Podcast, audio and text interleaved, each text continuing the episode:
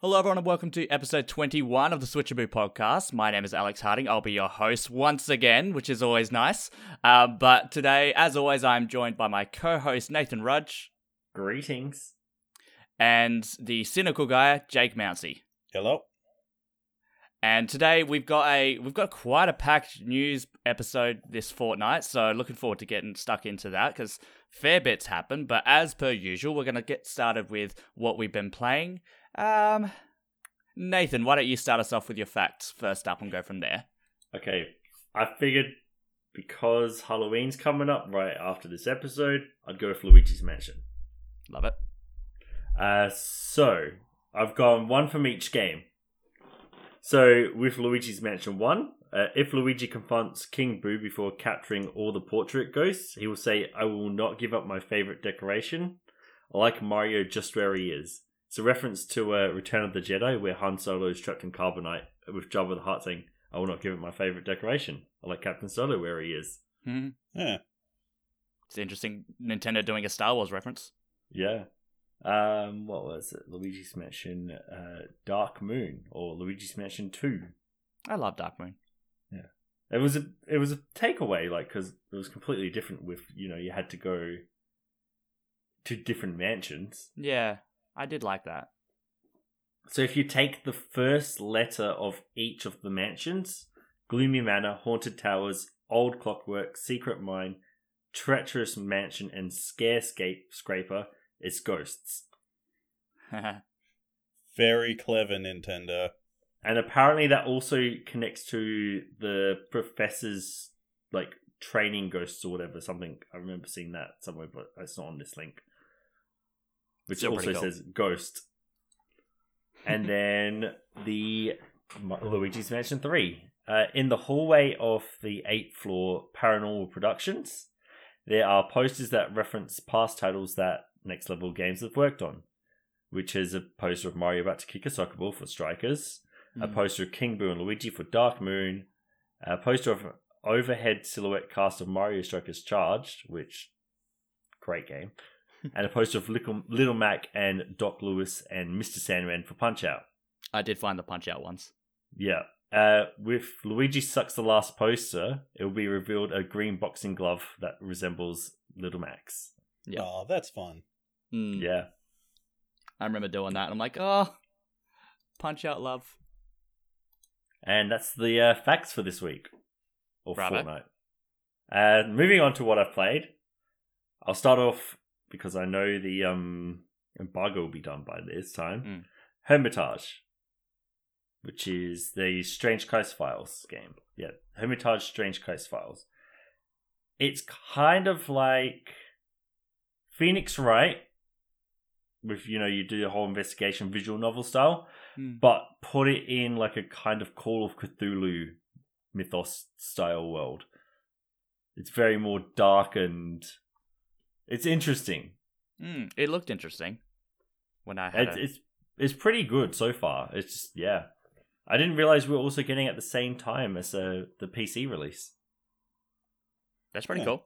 That's that happens more and more recently, which is Yeah. good. Yeah, Switch uh, simultaneous release, but yeah, it, it's actually pretty interesting if you're into visual novels and like you know that dark, you know, Cthulhu mythos, mythos uh, kind of genre.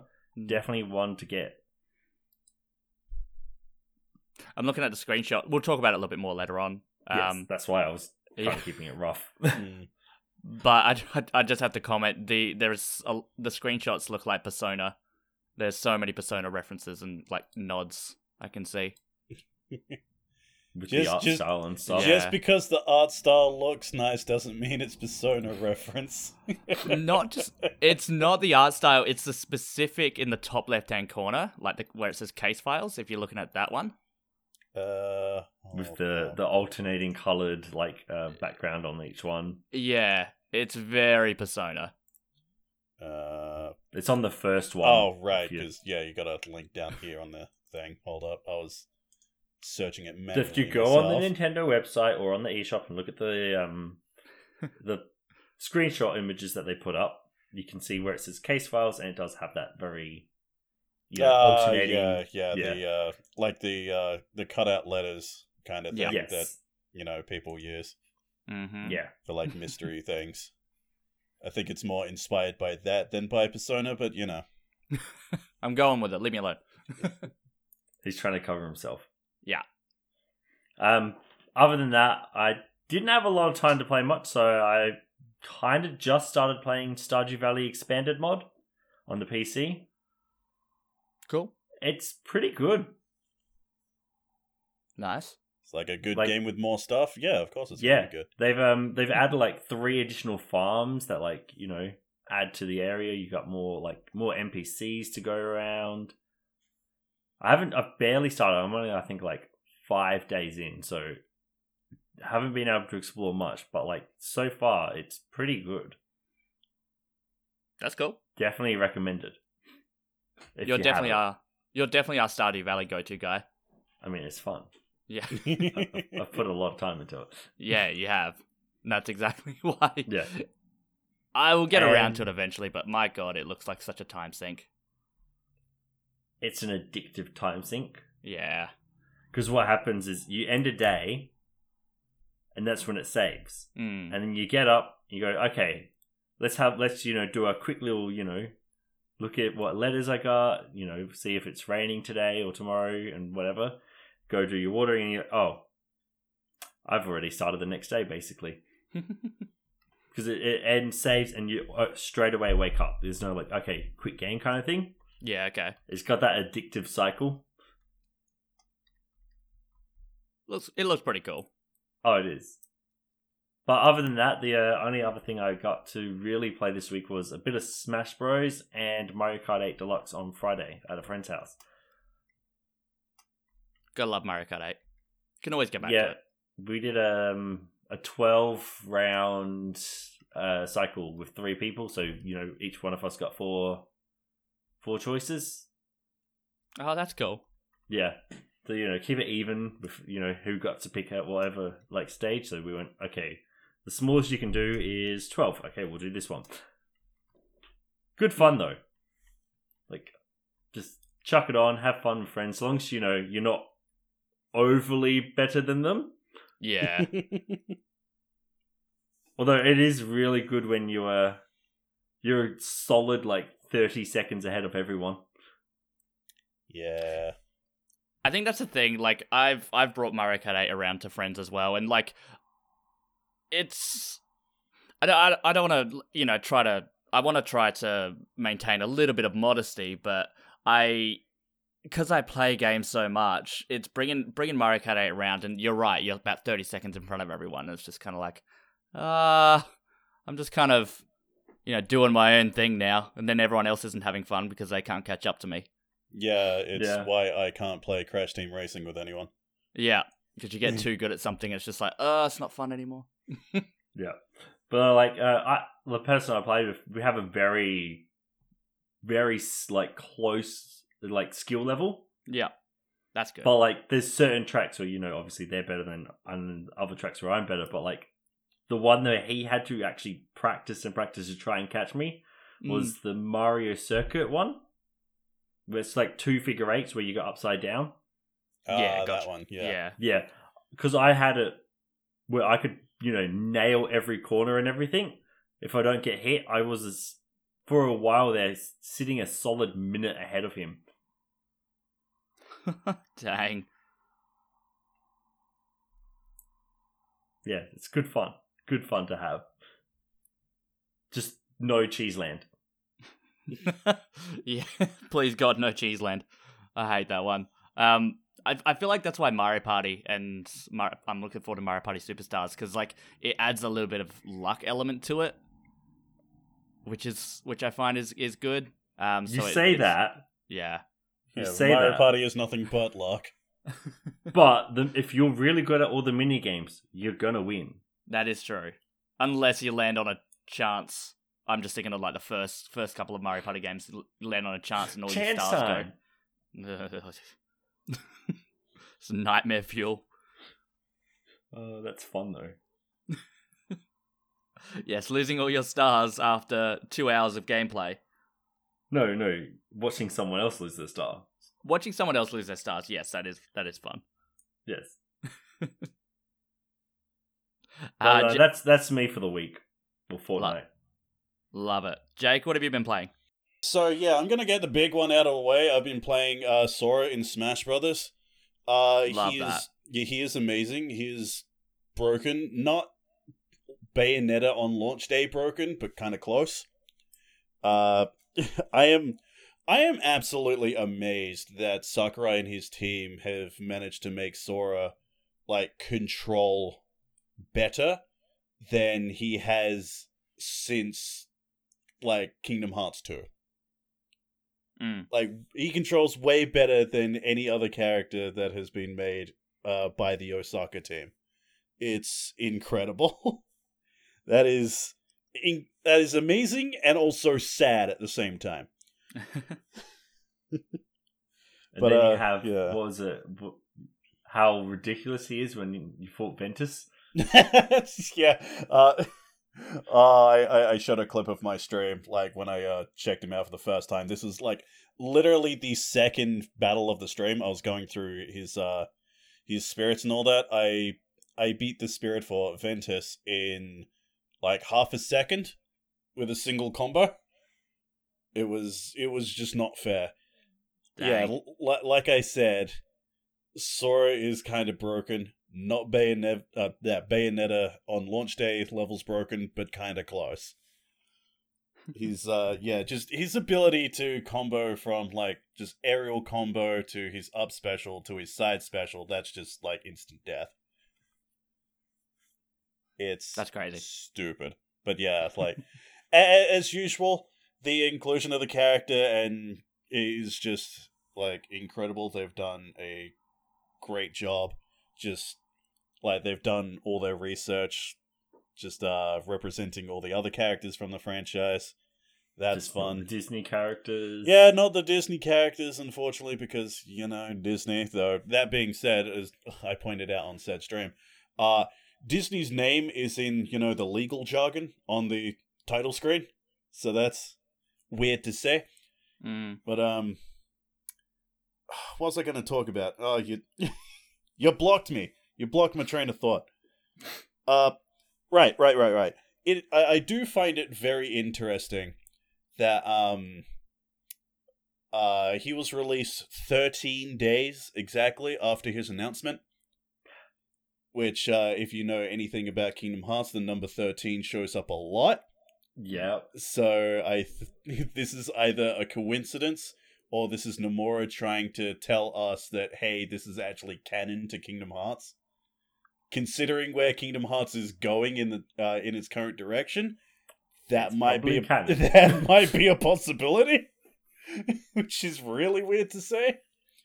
Oh god, but uh, Kingdom yeah. Hearts Nintendo Edition. yeah, Mushroom Kingdom Hearts is a thing now. uh, that that one April Fool's gag from like a decade ago is now real. That's funny. Uh, anyway, uh, moving on. Uh, I I got to play the new enhanced edition of No Straight Roads that came out on Steam. Uh, just a couple of days ago. I like it like it's it's you know it's a fantastic game that I'm obsessed with, but with more stuff. Of course, I'm gonna like it.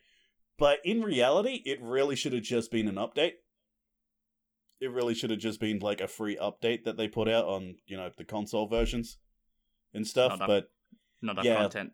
not enough content. Like Have they said they're going to be releasing that stuff on the console versions, or is no, it only the no, Steam it's only it's only on the Steam version, which is very unfortunate. But uh, yeah, the I believe the reason that they uh, did that is because they had a lot of trouble actually uh, updating the game on the Switch. It's like the Switch version still doesn't even have the Christmas remixes, yeah. so that's mm, that's a shame. But uh, yeah, uh, what they did add though is actually really cool. Like they've uh changed how some of the boss fights work with like the attacks are more telegraphed because the game has a uh like the game's most difficult mode is uh perfect parry mode. So you have to like you can only damage bosses by parrying their attacks back at them and if you get hit once that's it. and uh, a lot of the a lot of the attacks were really difficult to actually see coming or like their area of effect and stuff. So they fixed that a bit. Uh, they've added new remixes for every uh, every boss fight. Uh, some standouts are uh, versus Yinu and of course versus Tatiana, like the two best songs. Of Yeah. course, they're gonna have the best remixes.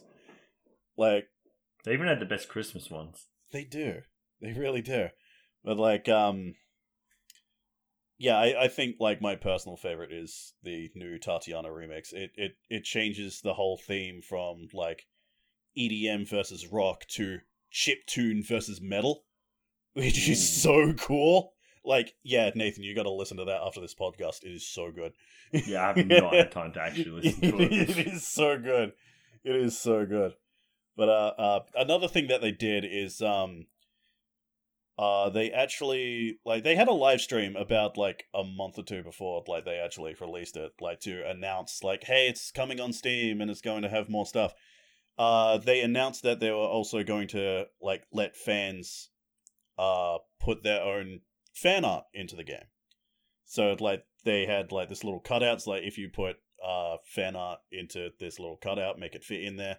Uh, we'll have it plastered all over the game world. You can collect them and stick them on your guitar case and stuff like that.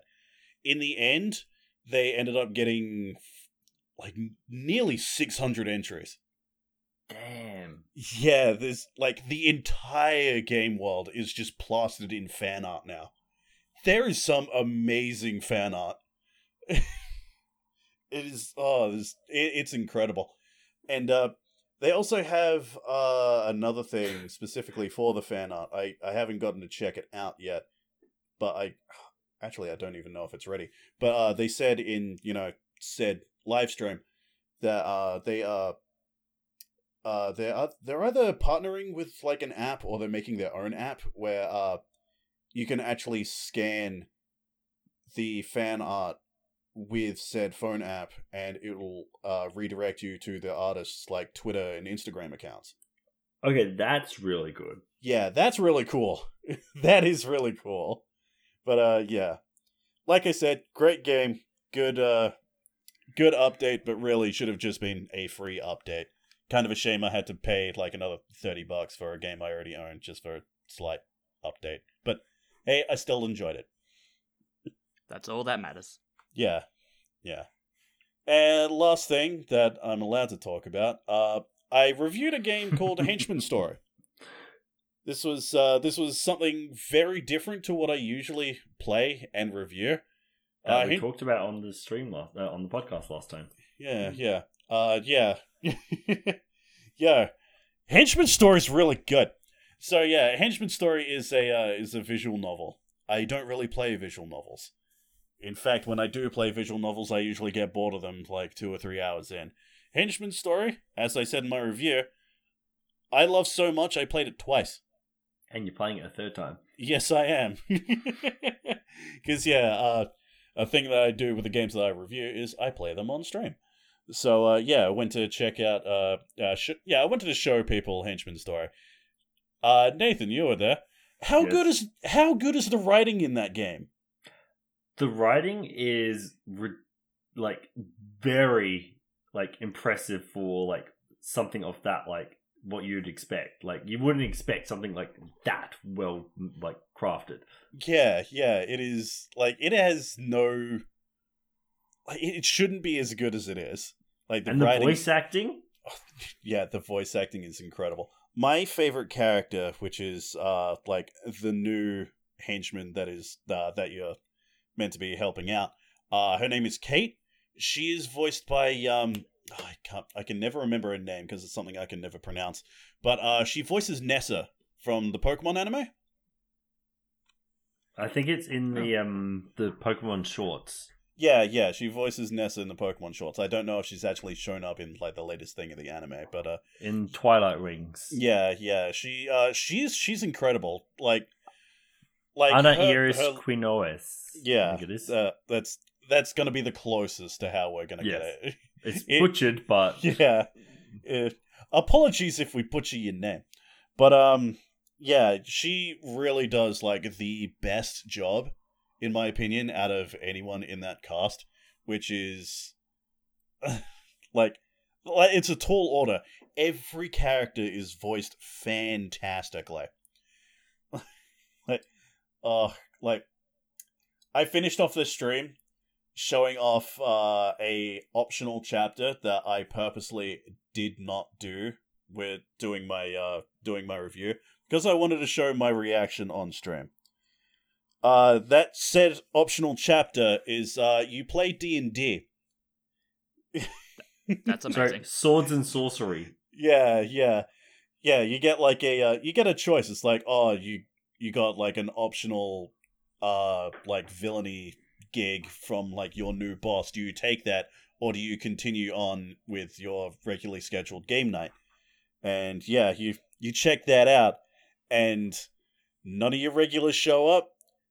Uh, Kate and your supervisor shows up because you know you uh you invited them, and then out of nowhere, both the villain that you work for and the new villain that you just brushed off to play uh to play D and D show up as new players. So you're in like the most stressful game of D and D ever. And it is so obviously written by people who have played tabletop games like this it's phenomenal. It Like is- it's four brand new players. it, it's four brand new players all playing the most edgy, over the top characters ever. Nothing gets done. It is bloody hilarious. That's Oh, Like one's a min maxed rogue who who is brood and then we've got the brooding dark paladin yeah, you got the brooding dark paladin. You got the like, who's over overly descriptive. Yeah, the over, the overly descriptive, like edgy paladin. You got the wizard who is so full of himself, he like just kind of eats up the scenery. You got the uh the yeah, you got the cleric who has never played before. Who's just playing himself. He's just playing themselves and is just doesn't know what to do. It's just messing around. And you got the uh the min maxing murder hobo. It is an absolute mess, but it's like an ab. It is a highlight of that game. I highly recommend playing Henchman Story. It is an absolutely fantastic visual novel. And that is the games I've been playing this fortnight. That is amazing. Check it out, please. I highly suggest it. It, it, it I've added it to my wish list. Like I Yeah. I'm not I don't usually the type of person to play visual novels, but it's it's one that yeah, it's definitely been on my Yeah. on my list. And I think it's it's going to be one of like one of those sleeper hits for us. Yeah. I think yeah. you know come game of the year discussion because like and I know that's probably a big call, but it it's gotten nothing but fantastic praise from us. I mean, us. it hmm. could possibly get story of the year, like the writing of the year. Yeah. If we do that, that's the topic. I think in that case, I'm definitely gonna have to play it beforehand. I think there's gonna be a lot of things I'll have to play that everyone Yeah. else has played, so I can dive into the discussion. I might look to set that up soon because I think we're entering game of the year discussion soon. Yeah. Yeah. it we are because we're about to hit the end of the year. November. Yeah. That's right. Oh, also, also, shout outs to Silken Sail, the guys that made Henchman Story for shilling out my review for it. So you guys are cool. They are cool. They're very cool, and well, Top Hat Studios as well, being the publisher, Ah, yes, yes. definitely. Um, so moving on. So I mean, I'll I'll tackle mine. I'll go through mine uh, relatively quickly. So. Uh, I actually for- forgot to mention this last episode. I've been playing Unsighted.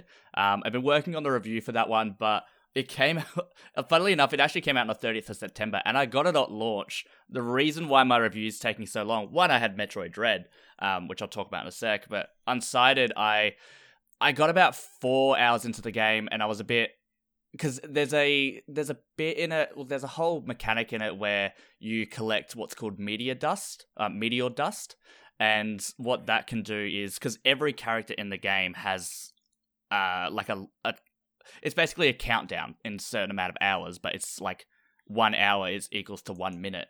So, for example, the the guy the the smith might have 200 hours left to live and you have to give him meteor dust so he keeps living but all the characters have their own different and they all like they have their own different countdowns and are all at different spots, and it got very, very anxiety inducing for a game that's like you know like kind of a Hyper Light Drifter. Is probably the best way I can put it.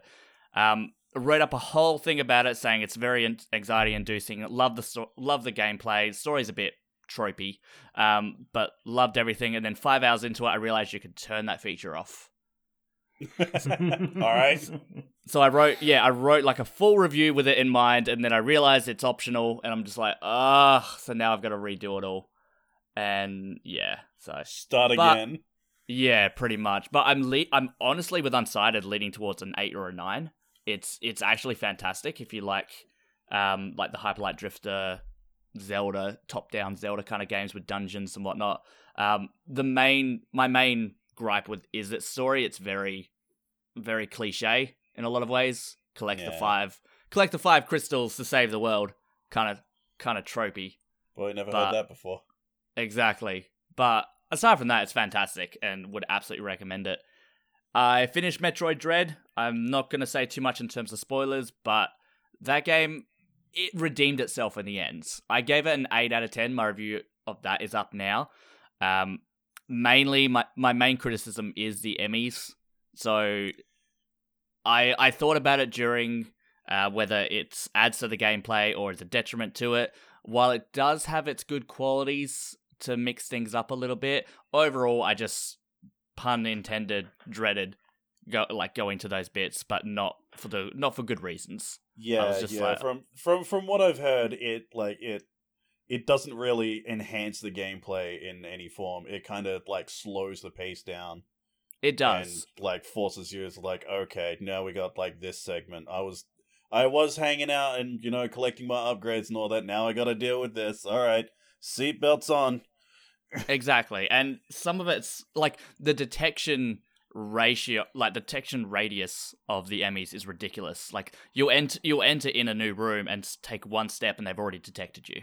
And it's just like like and Oof. towards the end I was just running to the end because I was like I could either try to be stealthy and try to do this or I could just try to run to the end and 80% of the time I would just get there, you know, if I just sprinted. Mm. So I'm like, well, I'm not being stealthy, so it's kind of defeating the purpose of the game. Aside from that, though, the game is incredible. The atmosphere is Metroid to a T. Um, it's it's smooth as butter. The like Samus controls the best she's ever controlled. Um, the the the final twist at the end is pretty cool. The final boss itself is incredibly hard, but like really rewarding. Not hard to the point of impossible. Um, it's just a really good challenge, and yeah, the game itself as a Metroid game is incredible. But yeah, that one little bit, it, it can't be an eight, or it can't even be an it can't be a ten, or it can't even be a nine. I reckon. So I stuck with eight, a high eight, but an eight nonetheless. I, I saw an article that like was like, oh, Samus doesn't have enough like you know emotional development in the game, and like everyone that was commenting on it was like, are you serious? Yeah, Like at this point, she's a battle-hardened mercenary. This is what she should be like. Mer- like you know, Metroid's not meant to be a you know story-driven game. It's meant to be you're a badass in space. Yeah, exactly. And all that did is bring out all the people that like defend like Metroid Other M, and Yeah. just all the dumb things that that did, trying to Mm. be like an edgy story like about Samus, you know, like getting to her battle hardened kind of thing. It's just like, uh, go away. I I mean I I did not have one single complaint about the story or about the characterization of Samus. She was inc- like her character is incredible in that in the fact that like it's just a it's just a little thing sometimes it's I remember one boss and I actually posted this to our Twitter um it was like a fun little clip where she takes down an enemy and she's like going up to a you know do the final shot and she's just staring at it and like staring at the the boss and then just charges up her cannon like it's it's just the most bad like the badass way she does it in that she doesn't even flinch and then she just like casually walks uh, to the side of screen. It's it's just really cool. Like yeah, um, whoever wrote that article has clearly never played much Metroid. Mm. I remember seeing something. Uh, apparently, like she like basically Goomba stomps an enemy or something as well. Yeah, yeah, she does. yeah, she's she's no mercy in this. She's she's had enough of everything in the in the previous games, and she's like, yeah, I'm just here to I'm just here to kill stuff. Uh, She last one I've casts been a chew bubblegum, and she's all out of bubblegum.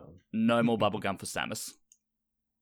Uh, last one I've been playing is Jars. So this one is a 2D 2D tower defense game with like ladders akin to Donkey Kong, like the classic Donkey Kong games.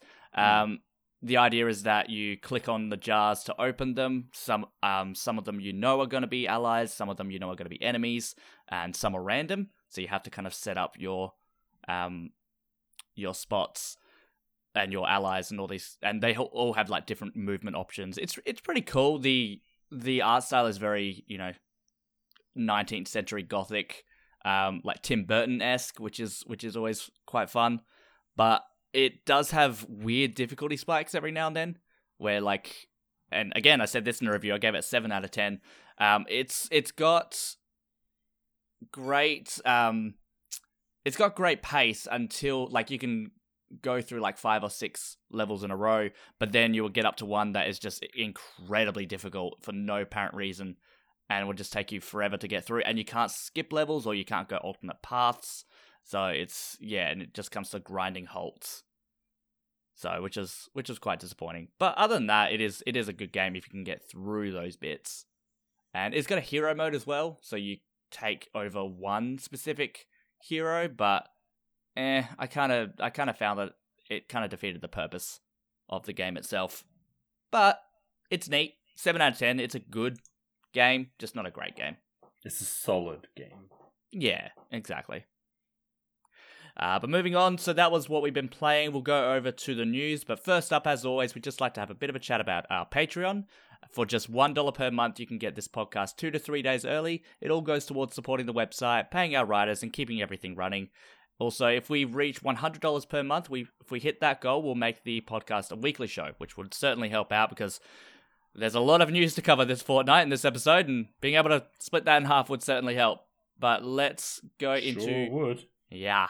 Let's go into the first one. Square Enix say they're undecided on Native Kingdom Hearts ports, which is a bit a bit of a nothing statement, but Jake, what do you think about that? Uh, I I hope we get him.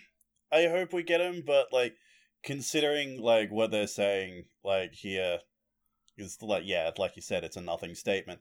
But Yeah. like they're they're also talking about you know the Switch's like storage capacity like being kind of eh, and like being trouble for like possible ports and all that. It's I I want it to happen, but I still don't think it might. Yeah, I can't see. I, I honestly can't see it happening, and yet, and that is something to consider, I suppose, with the the Switch's memory and whatnot. But I don't know. It's the at least the at least one and two. Yeah, because like the uh the one point five and two point five remixes and all that, like that's that's over half the franchise just Yeah. shoved into like one game. Like so, yeah, I can kind of see why they're saying like the Switch's yeah Switch's hardware isn't good enough to fit that in there, despite you know the their, their games from the PS2 era. But like, oh, it's it, it's just this the this whole thing of just like the cloud version announcements is just it's it's just eaten at my soul as a Yeah. Kingdom Hearts fan. I I I wanted a handheld version of you know just Kingdom Hearts One, which technically we got, but it's a card game. It's on the GBA. it's stupid. oh, this franchise! I love it, but it hates me. Yeah. uh yeah, it's it's a it's a love hate relationship with with this franchise, that's for sure.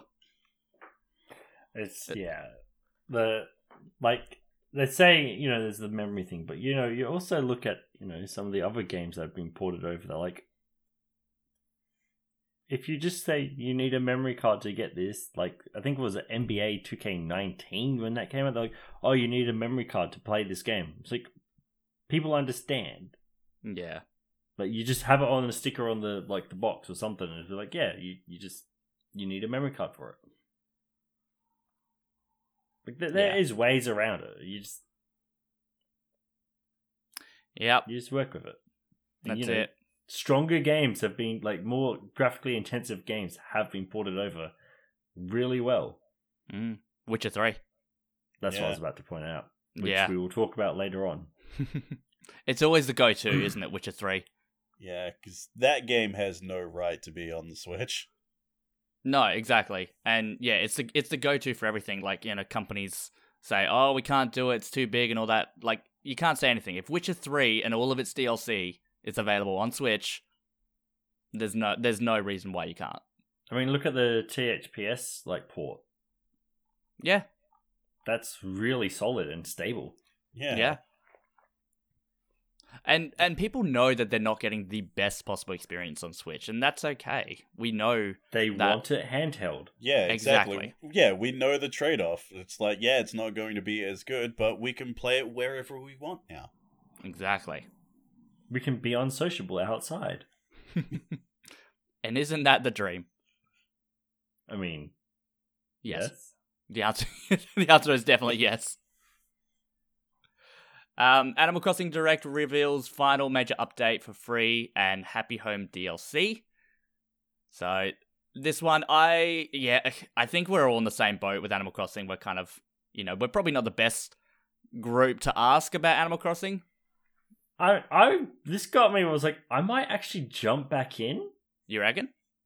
I might, because That's like cool.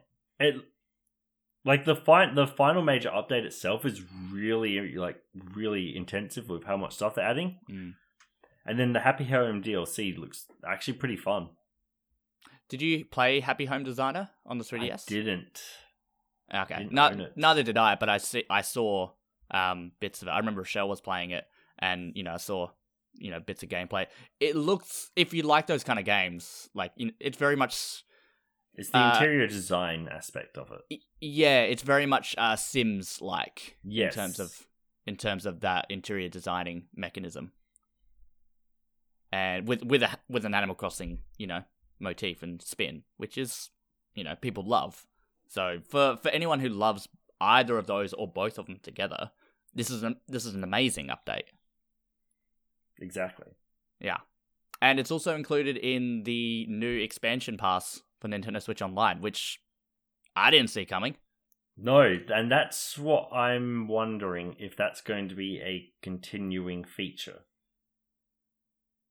Yeah, yeah. So like Hyrule Warriors DLC and um, I don't know Breath of the Wild DLC, like all these all these DLCs that come in the future, is that going to be tied with Nintendo Switch Online expansion pass? Or do they, you know, bring out previous DLCs that they've released, you know, months ago and be like, oh, hey, you've been, you know, you played these games. Why don't you, you know, you can have the Splatoon DLC. Yeah, See, Yeah, yeah, that would that would actually be a really cool idea. It's just like looking at this announcement, it feels like it feels more like they've added the DLC to justify the price, let Hmm. alone uh Yeah. uh, yeah, instead of, you know, like oh, let's uh you know, like yeah, it's going to be more expensive because this is in. It's like no, that's clearly not what's going on here. Speaking of the price, it's in some cases over 100%. I think in America it's the worst price increase, which is where you're getting a lot of the outrages from the Americans because I think it went from like $20 to $50 US. yeah. It was, it was more than double. Yeah, it was the They they got a big jump in price over there. That then just says more. I mean, I've got a family pass split between like seven, uh, not seven, maybe like four or five others. So 110 Australian, I think it is. Divide that by five. It's like 20, 22 2250. Yeah, exactly. Yeah, exactly. $22 per year. which that's not that bad. That's amazing for everything. Yeah. I mean, at the Animal Crossing DLCs, how much is that? It's a lot more than 22, I know. Uh, I will quickly Google that while we discuss. Cool. Um, but yeah, so that would pay for that there, which is really cool. Um, it's it's interesting. They talked a little bit about if you've suspended your um your Nintendo Switch Online expansion pass as well. What happens with that DLC? So you can still continue to access certain things. Not Anything all that you've transferred over to your main island, you can access, but you can't access the Happy Home Island uh, like area specifically. which is which is cool. Which is like at least Um, you still uh, get to keep the stuff you've got. It's not like it's going to steal it away from you. yeah, or you just have like what is that like the the JPEG error icons on everything. Uh, also, price is thirty seven fifty Australian, Okay, so that's which that's yeah forty bucks for a DLC. yeah, it's not cheap. But then It- again, it's like, functionally like said, it's- the same thing as Happy Home Designer, where it was a full separate game. It's just using it in its own. It's using the New Leaf uh, engine. yeah, exactly. I Oh, think the the outrage with the expansion pass at the moment is that it's it doesn't feel like it justifies the price increase. Yes. But I think Nintendo kind of dropped the ball in saying exactly what all of this is going to include. In saying like, oh, you're going to get nine nine Nintendo 64 games and some down the some more down the track, and Sega Genesis slash Mega Drive games that you can already bu- already buy multiple different ways yeah, on the Switch and every other console known to man. It's kind of like, eh, that doesn't justify the cost. But when if they communicate a bit more on what we can expect, I think it would go down a bit better. but on the other side, it's just an extra thing. If you don't want it, you don't buy it. Well, that's exactly right as well. I mean, people are already complaining about the the original Nintendo Switch Online, but people complain about a lot of things. So, Yes, but I understand in that the the main feature of Nintendo Switch Online is just that, the online feature, which isn't yes, that great to begin with. that's the problem. Yeah. And they're focusing more on, you know, oh, you can get this, you can get that, you can play these games. It's like maybe look at f- at fixing your online first, Yeah, and then we'll go from there. But yeah, this is Nintendo. and you know you could you know have an in-game chat system, Yeah, not that dumb mobile phone app. Barely works. which has been deleted. Yeah, Oh, it's been discontinued. You can't access Oh, the really? app I didn't anymore. even know that. Yeah, they did that. I think about six months ago, and I I Yeah, it wasn't that long ago. didn't use it once. Yeah, it's I used it for Splatoon 2 specifically. That's it. yeah right. because you could buy stuff on there, like for the game. Ah. like you could buy costumes. I didn't even know that. Yep, That's funny. but it was it was literally only that and Animal Crossing, I think, which had their own in-game things. Like there was like, oh, you could you know have own in-game things, but they didn't really expand on it. So it's like, oh, okay. Yeah. So they come up with these ideas and then they kind of just drop it. Yeah, it's a bit of a downer. Uh, Metroid Dread has sold 87,000 copies in Japan within its first week and is the highest grossing in the first week of the franchise. It did drop down to second place in Japan uh, in the second week, but still, you know, being second in its second week in Japan for Metroid is still quite an achievement. And it's apparently, last time I checked, and this was like a week and a half ago, it was like seventh or something around there in the UK in total sales, and it didn't even include digital. So, Metroid, and I, I've said this many times, Metroid Dread will be this the series' best selling game. Oh yeah, definitely. Oh, 100%. and I think that's what uh that that's what the Switch has done to a lot of to a lot of franchises. We're seeing so many articles that are like, "This is the best selling version," like this is the best selling entry in this franchise, and that just it's just happening more and more. I think Pikmin Three Deluxe did that for the franchise as well. Yes. Yeah. So it's just happening more and more.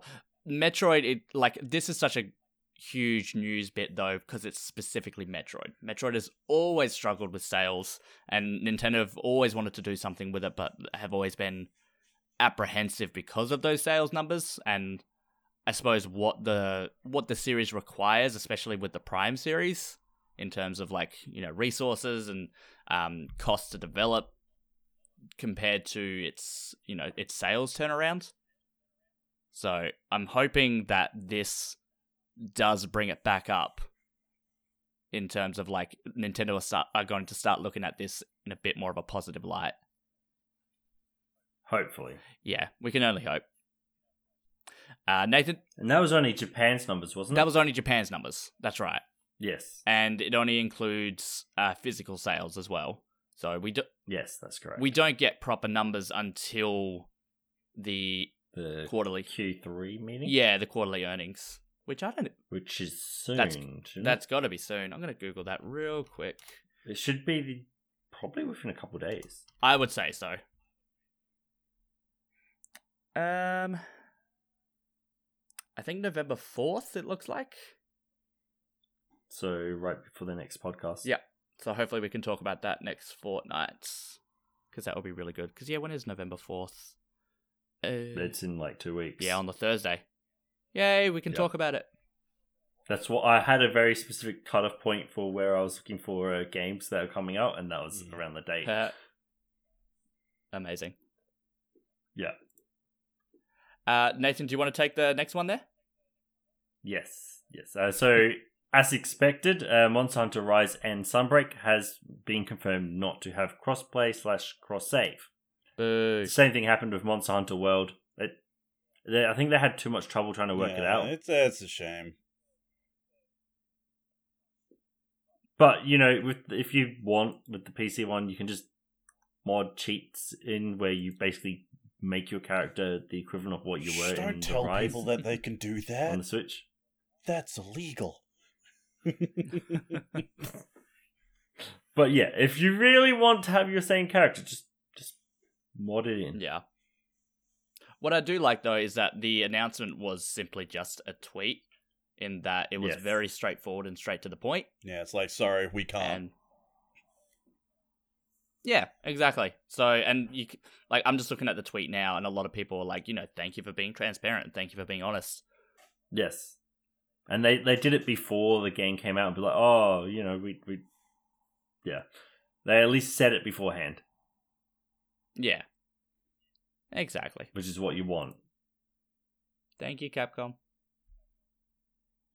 I mean they they've got a pretty good audience with Monster Hunter right now.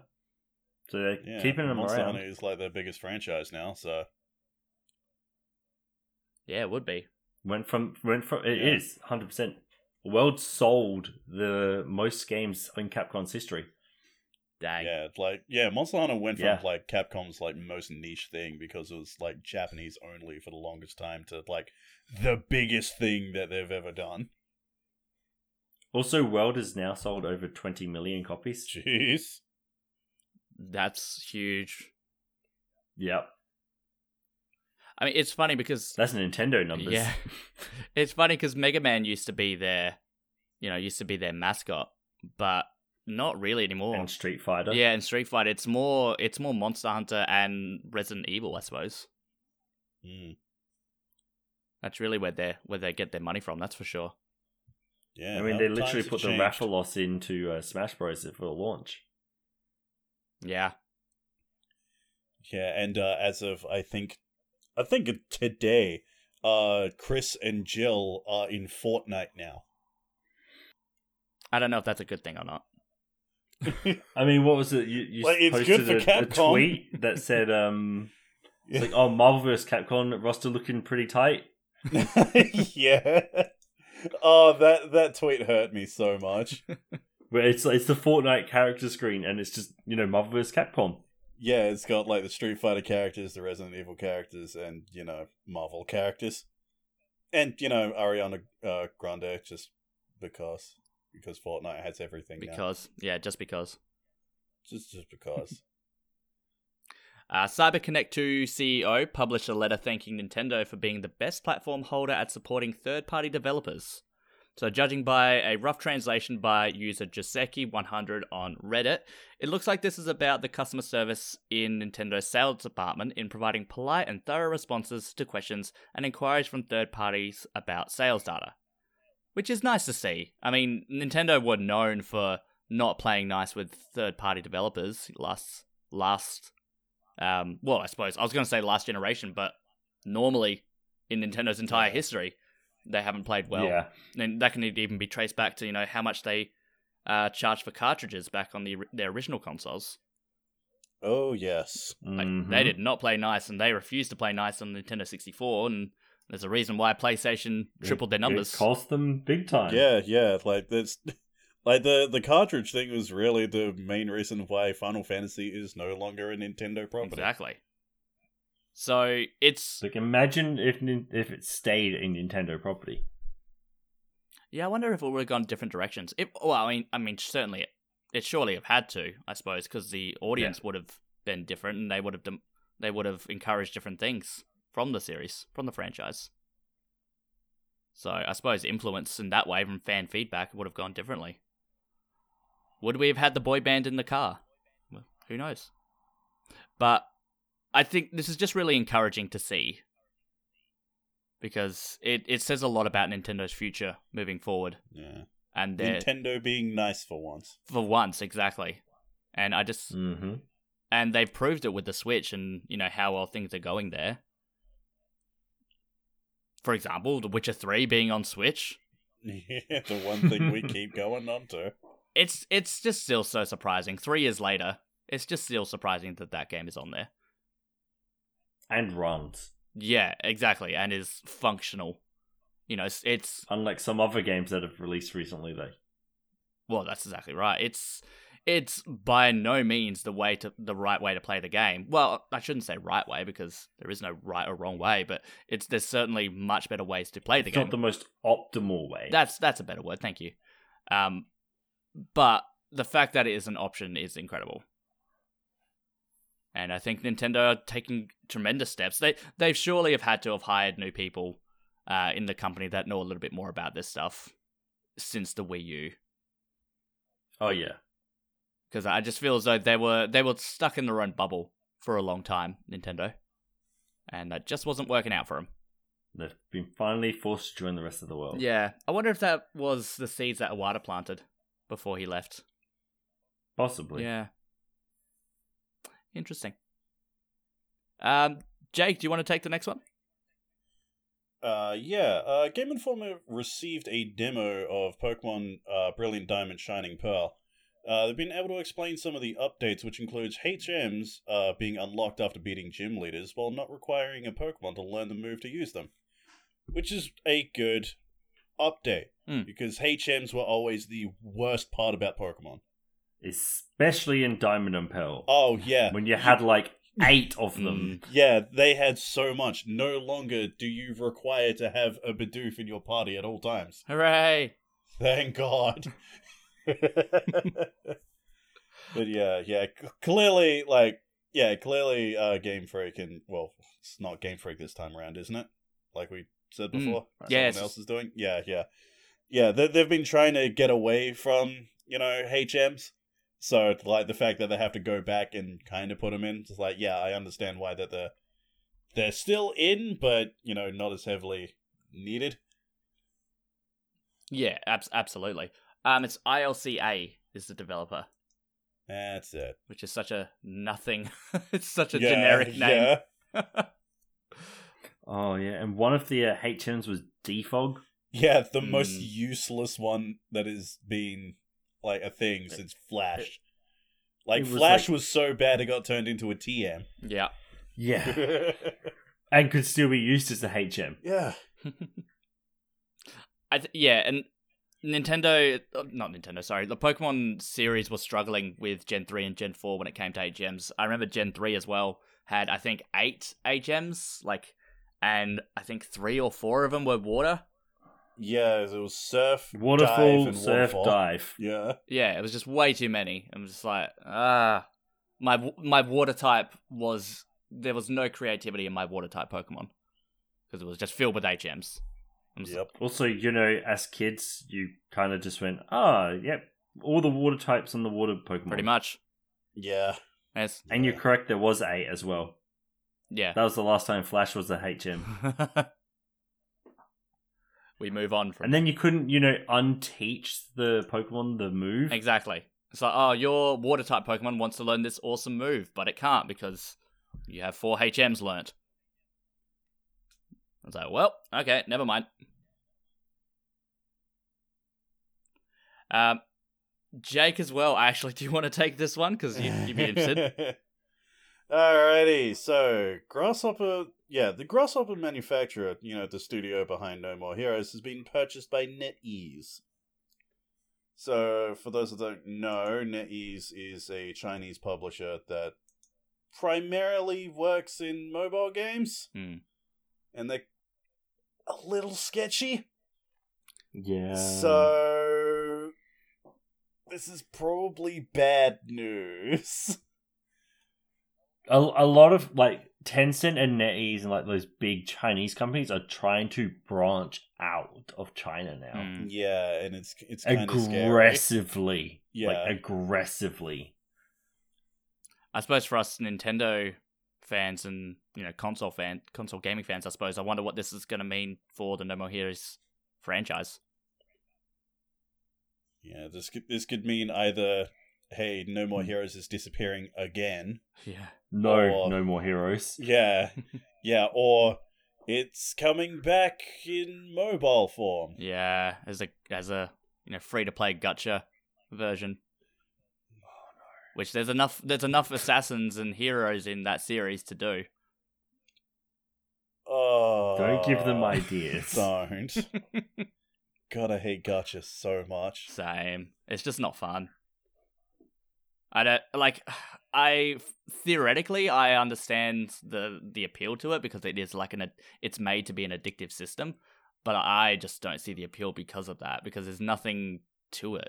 It's just do you, did you get the right one? Nope. Try next time. And it's just like yay fun, Yeah. or or obviously And- pay. Like I complained about that when I reviewed the Hot Wheels game that came out the, the other week. Yeah. that has gacha elements in it. It made the game like a complete cakewalk because I got some like uber god tier car. And it's like this stuff ruins every game that it's in. Yeah. Stop. But it looks good for the investors. So that's all people care about now is money. Yeah. Mm-hmm. Speaking of companies that care about money, Oh, we're going to there now. yeah. I, I'll figure I'll take this one Go out. for it. Diablo 2. So this is not just the Switch version, almost all versions of it. The servers are in a massive mess. I'm not 100% sure if it's being fixed, but as of like three days ago from recording, which is so the 21st, um, you could not even access online. Which is really surprising because I I heard that the actual game itself was pretty solid. Yeah, but anything online is a mess. That's a bummer. and like it, uh, there's i think there was cases of people's online characters being deleted Oh. in like this like actual it's a terrible mess Oh dang! It's like, wow, it's- Blizzard is incompetent. What a surprise. it's play offline that's it like people have been getting refunds on this game approved from like you know nintendo despite you know being playing it or whatever because it's not offering online features because they're down and it's like okay yeah that's fine Yeah, that's rough. When when Nintendo are giving you know the irony of Nintendo giving refunds for online for shoddy online. Yeah. Oh boy. and that's outside of Australia, where you know our serv- our retail like laws are really beneficial to us. Yeah. Yeah, it's not it's not good science, and the the franchise as well. It, it like I'm not a Diablo fan personally, but the franchise deserves more. yeah, Yeah, it is kind of being kicked into the dirt the last couple of years. Well, to be fair, pretty much everything Blizzard has done is being kicked into the dirt the past couple of years. Yeah, mm. Oh boy. just so sad. but we won't get into that. Won't we? I mean, we will be here for an hour longer if we do. Mm, Maybe not then. Yeah, you, you have someone who is uh, used to play World of Warcraft for like 10 years. You don't want to open that. You do not want to open is up that can of used worms. to. Yeah, used to. All this crap that's happened recently finally got me to stop. That's how bad it's been. Yeah, they've Blizzard have certainly you know, tarnished their name very quickly. Which for video games is very sad to see. But it's not just Blizzard; it's also Activision. Yeah, y- well, that is true. That's that's what people forget. Like there is also that Activision part to it. Like Blizzard's where a lot of it's coming from, but there's also like the story did have a really messed up part from Activision team. Yeah. But again, we won't go into that here. It's one of the but what we will go into is Advance Wars. Yes. Um, yeah, a bit of sad news about that one. Um, but Advance Wars 1 plus 2 reboot delayed until Q2 2022. Man, this so podcast for is just like America nothing but sad is news. spring and autumn for us. Yeah, au- autumn for us, give or take. So expect expect Yeah. around like an April or May release on that one. But it's it's sad, but you know these things happen. I think. yeah, yeah. I know. And And I'm wondering if it, Mm. it's like for the online, like they're balancing, trying to com- like connect one and two, get like for online matches. yeah, could be. I mean, development has actually been handled by WayForward. Yeah, So, you know, that I mean, they're they're likely getting a lot of help from you know and support from Nintendo themselves. But at the end of the day, it's an indie developer covering and making these games. yeah. And like in the in, in the end, you still gotta you still gotta remember that infamous quote: a uh, a delayed game can be uh, better later, while a rushed game will be forever bad. hundred percent. Yeah, exactly, and we've waited this long for an Advance Wars game. we can. Yeah, we can wait longer. Exactly. Yeah, and the f- the fact that we just know that it's coming and the series does deserve it it does deserve to be taken seriously you know it it could and it's one of the one of the reasons why I do respect Nintendo um in addition to a lot of other companies of course but like they they know when to delay a game and they're not f- they're not scared to delay games. Like the amount of times Breath of the Wild got delayed and you know that turned out to be game of the year and you know the it was the system seller for the Switch in its first 6 months. So Nintendo knows when to delay games and it it's not shy to do that and normally and that's you know in italics normally it works out for the better. So again, bit of a bummer, but it's going to be it's going to be great. I'm very confident and I'm, uh, WayForward is a very reliable developer. Um, Yeah. except with Bakugan. I was, I was just about to say that. but like that was just that was a weird decision on the way they made that game. Yeah. It was very unlike them to make that kind of game as well. Because it was like, oh, wait. Like the the DS version of like the original Bakugan game was really fun. Yeah. It was. I, I'm surprised how many hours I put into that. like, Way, WayForward is just like known for, you know, Shantae and, and Metroidvanias and all that. And then they get tasked with Bakugan. I'm like, okay. It's an, it's an odd call, but, you know, there was, it was.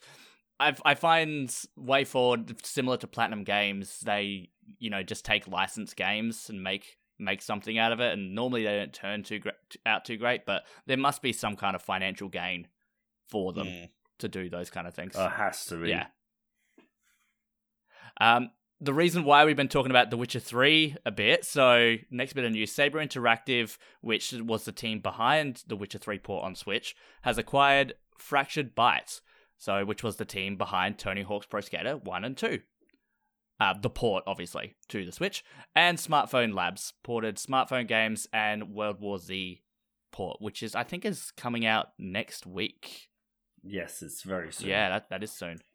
So that's great. Saber Interactive, they're they're a fantastic porting porting development studio, and Yeah, clearly. yeah, We, we won't stop talking about it.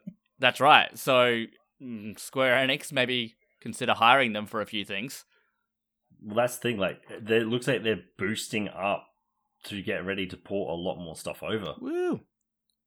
What else could they? Like, if you've you've like hired three of like the higher like known porting hmm. teams, into one team. Basically, you're looking at what could be like really good ports coming up. Oh yeah, like I'm I'm reading this article. I had no idea about this, but uh, Fractured Byte also worked on the Switch ports for uh, Borderlands Legendary Collection as well. Yep. Damn. That's really cool. which is good. and the Crysis Remastered trilogy.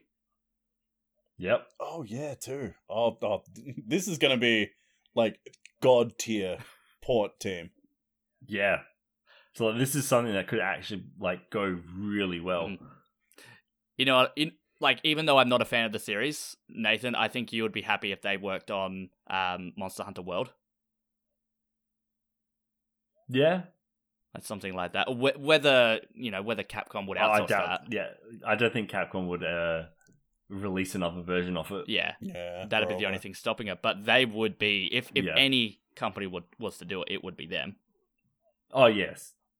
What else could we see them I do? mean, you could see, you know, some of the Force Awakens. Was it yeah, Force Unleashed? Is that what it was? The Uh yeah, yeah. Those uh, the the, the Star Dark Killer. Souls yeah. Star Wars game. yeah, and, Oh uh, no, I, I'm I'm thinking of the complete uh wrong thing. No, that's right. I was thinking Unleashed, which was the Wii games. Uh, what was the? I'm thinking of the Dark Soul one, Uh, where it's basically Jedi Fallen Order. That's it. Yeah, I was. I, I, There's was- too I was- many Star Wars games. Yeah, I was I thinking it's can't like what the Star names. Killer games. that guy. I mean, if we got those ported, Yeah. There, there's a lot of games on, you know, on modern systems. When I say modern, like PS4, PS5, and Xbox equivalent. So there's there are so and it's all just money just waiting to be made. And the, these porting companies that have become that have become more and more prevalent, there it's just money just sitting on the table for them. hey, when it eventually comes out, could get Baldur's Gate three on Switch. when that happens, we gotta wait for the actual PC release first. I know. Ugh. I still can't believe I brought that game, and I'm still waiting for it to be finished. Like a year and a half later. Very sad times. Um, I I added this one whilst we were while we were talking earlier to the doc. Um, Nathan, I would like you to take this one if you can. So, uh, ConcernedApe, the developer behind Stardew Valley, has announced his new game, Haunted Chocolatier. It is still a while away, though. He has said. Yeah, very I clearly. mean, it's it's he's still one person making the game, so don't expect it anytime soon. Yeah, I, I, yeah, but it, it, it's it's very clear that this is you know still a long ways away because like it looks exactly like Stardew Valley. Hmm. Like he's he's he's probably like working on new UI, new like looks for everything because uh, other than okay, I'm I'm just gonna I'm saying this as someone who has never touched Stardew Valley, so I'm probably talking out of my butt here. But like everything looks just like a carbon copy Hmm. of Stardew Valley. It, So- it does have a very similar uh, like aesthetic, but I think that's something he's going to be continuing on with. Like, it, to me, I see it as it's defining his brand image. If you see that like art style, that's ConcernedApe kind of thing. Mm. Especially as the game has very similar mechanics, Yeah. but slightly different. It's like it's not you know a relaxed farming, you know, take your break from life kind of game. It's it's like you know make chocolate, go out and adventure, collect ingredients, and then sell it. capitalism. Yeah, Yes. totally wasn't inspired by Charlie and the Chocolate Factory whatsoever. Not at all. with a hint of Luigi's Mansion. I can see that.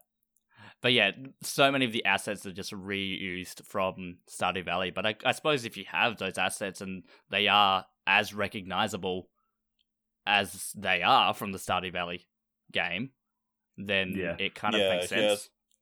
like asset reuse is fine. Is it's just like oh, I think I'm a little concerned that it might look a bit too much like Stardew Valley.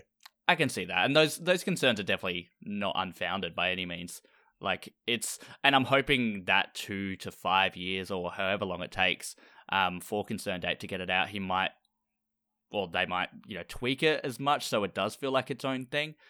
But I mean, it, it's it's the problem with dep potentially revealing a game too early. And yeah, yeah. whether this is the case or whether, you know, it's been long enough that he actually he felt the pressure to show something. I think it is that. I think because he's he mentioned a while ago that he's working on his own thing. Stardew Valley's wrapped up for now. Hmm.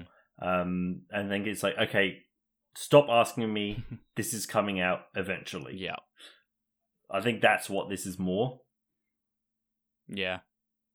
I think he probably could have showed off like a, you know, maybe not a trailer to it, maybe just like a couple of screenshots to start off with, but I don't know, I'm not.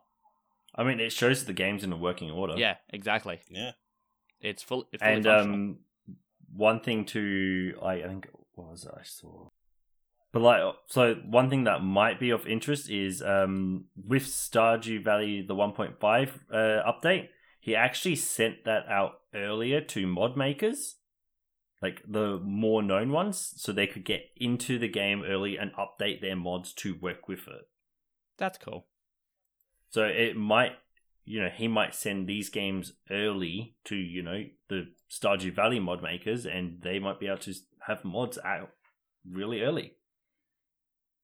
That's cool. I like that. Yeah.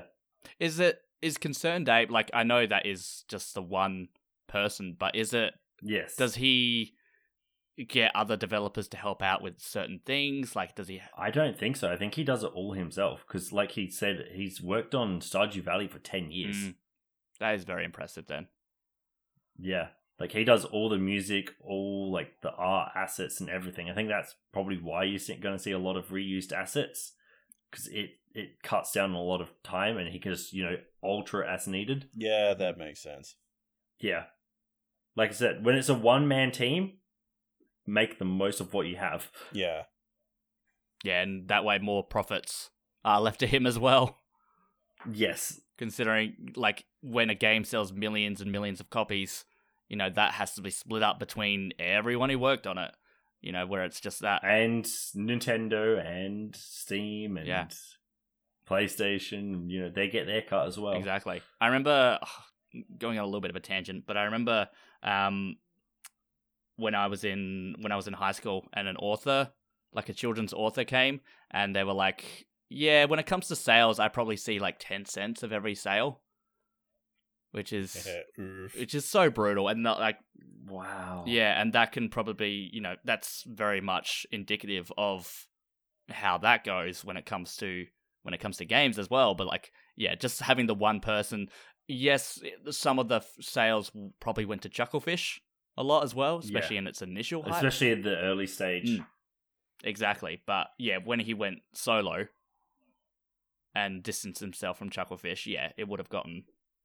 He pro- he probably's got a little bit more than ten cents for every sale. That's that's what I'll say on that. The only thing I know that he doesn't do is the port of the phone. Okay, So that is out to a separate team. that makes sense. Yeah. Because uh, 1.5 hasn't come out on that yet, and like, um, I think he did a tweet about it not that long ago, basically saying like it's still being worked on. He's trying to get it out there, but like you know, he's working with the team to get it out, out as soon as possible. God, that's one busy guy. Oh yeah, like every single day must be like flat out. Yeah, I kind of want him to hire more people just for his his, his own sake. I know it, it, makes me think of Oda. yeah, Work yourself into like sickness. yeah. Order those. Yeah, I think. What is he like eighth now? The best-selling authors list of all time. Oh, he's the second best uh, comic series. Yeah, exactly. Which is insane. Uh, I don't know about um, best author overall. I think I did see it. It was like he just beat J.K. Rowling. I think. Uh, let me look this up. You guys talking about your nerd Japan books again? Yeah, Something like that. Uh, here we go. He's climbed up fast. Like only uh, 2018 was he the 12th best spelling selling fictional author. Uh, he was okay. So he hasn't beat J.K. Rowling yet, but He's just under it. yeah, he's on 490 million total sales, which 500 million is J.K. Rowling, Gilbert Patten, and Dr. Seuss. So another 10 million more. Yeah. There's there's no way he's gonna get Shakespeare though. No, Shakespeare at 4 billion. Yeah, no. No, Agatha Christie and Shakespeare at four billion. Exactly. That's max estimated. So it's like, yeah, that's never happening. Yeah. Although he could probably get up to like, you know, the 750s, 750 million Oh, when, yeah. when all is ended. Although right underneath him is Toriyama. yeah, that's true. Akira Toriyama, 438 million. Anywho, that was a bit of a tangent. Um, Nerds. we prefer geeks or otakus.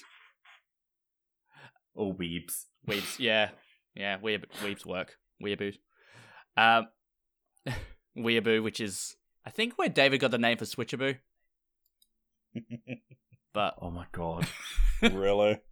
I've never asked I him. did not make that connection. Oh, I've never asked him, but it wouldn't surprise me if that's if that's how he got it. oh, did I hear someone say Weeaboo? Oh god. Says the person who did the Weeaboo Power Hour. Hey, I'm. I was making a reference to the original post that spawned the term Weeaboo. It's a. It's literally a word that means nothing. It was just kind of grabbed and just used to describe people who like anime. hmm Yeah, I know. The English la- the English language needed needed a word for otaku. That wasn't otaku. Anyways, uh, last bit of news. So the PS5 has officially cut the Nintendo Switch's 33 month NPD streak. It had a great run, 33 months in a row from September 2018, but I believe this is probably likely going to continue to happen considering the PS5 is starting, in quotation, starting to become a bit more regularly available. That's a Well- lie. If you can get it before the bots do. Yeah, well, that's that's very true. But like, I think I now, was so close. Twice, wasn't it? I'm still Twice you were so close. So mad about that. I'm so like a few months ago, I managed to actually buy quote unquote a PS5 from Amazon, but it just happened to be in that weird little window where like all the stock was uh was gone, but the website itself didn't update. So for days I thought, oh yeah, I'm getting a PS5, I'm getting a PS5, and like the day it was supposed to show up at my door, it's like, ah yeah, sorry about that, it wasn't actually available. We've refunded your purchase. It's like, damn it, Amazon. God. Mm. that is a right bummer. Wasn't there one time where you uh was it Big W where Yeah, you big signed W. up? I, I, I signed up it- for everything. I had it in my cart and sold out. And there was one uh, like early days, I think. Yeah, it didn't have your information pre-saved. Yep. I've been He's trying been- to get a PlayStation 5 all for a year. year, literally, because it, it came out like a year ago at this point. Yeah, yeah. Like, well, since March, I, I told myself it's like, oh yeah, I'll wait a little bit for the initial rush to, you know, disappear, and then I'll get it. The initial rush still hasn't stopped. Nope. But yeah, that's all I got. It's still going. Yeah, it's. Uh, I want a PS5, man. I just want to play the new Ratchet and Clank. Oh, that's all good. I want it for. I still can't play it. Let's have a look how much they are on eBay. A lot. 1300 1150 Yeah. 1300 1500 1100 Dude, I got so desperate I actually tried buying a PS5 from one of those scalpers. And even eBay's like, no, this is a scalper. We are refunding your money. Oof. They did not oh get any of it. This is a scalper. Oof. like it's like it's a mess Mm. And yeah, Although I still don't like the white version like it should be black yeah, I agree. Yeah. And yeah, I think the PS5 sales are still comparably stronger than the PS4 around this time. Yeah. Which is. I would say it's weird, but like PS4 has been out for a very long time now. and you know the PS5 is like it, it can play pretty much every PS4 game as well. So people have just made the switch. if they could. Yeah, if they could, the the like three or four people that actually have the damn console. Uh, so that's that's it for the news there. So moving up, we'll head on to the indie roundup. So this is where we uh, highlight some upcoming indie titles that are looking to launch within the next couple of weeks, and these are games that are either you know there's a lot of hype around them, or even games indie games that just haven't received the uh, bit of attention that we think they deserve. So opening up on 26th of October, so should have launched by now. Uh, Hermitage.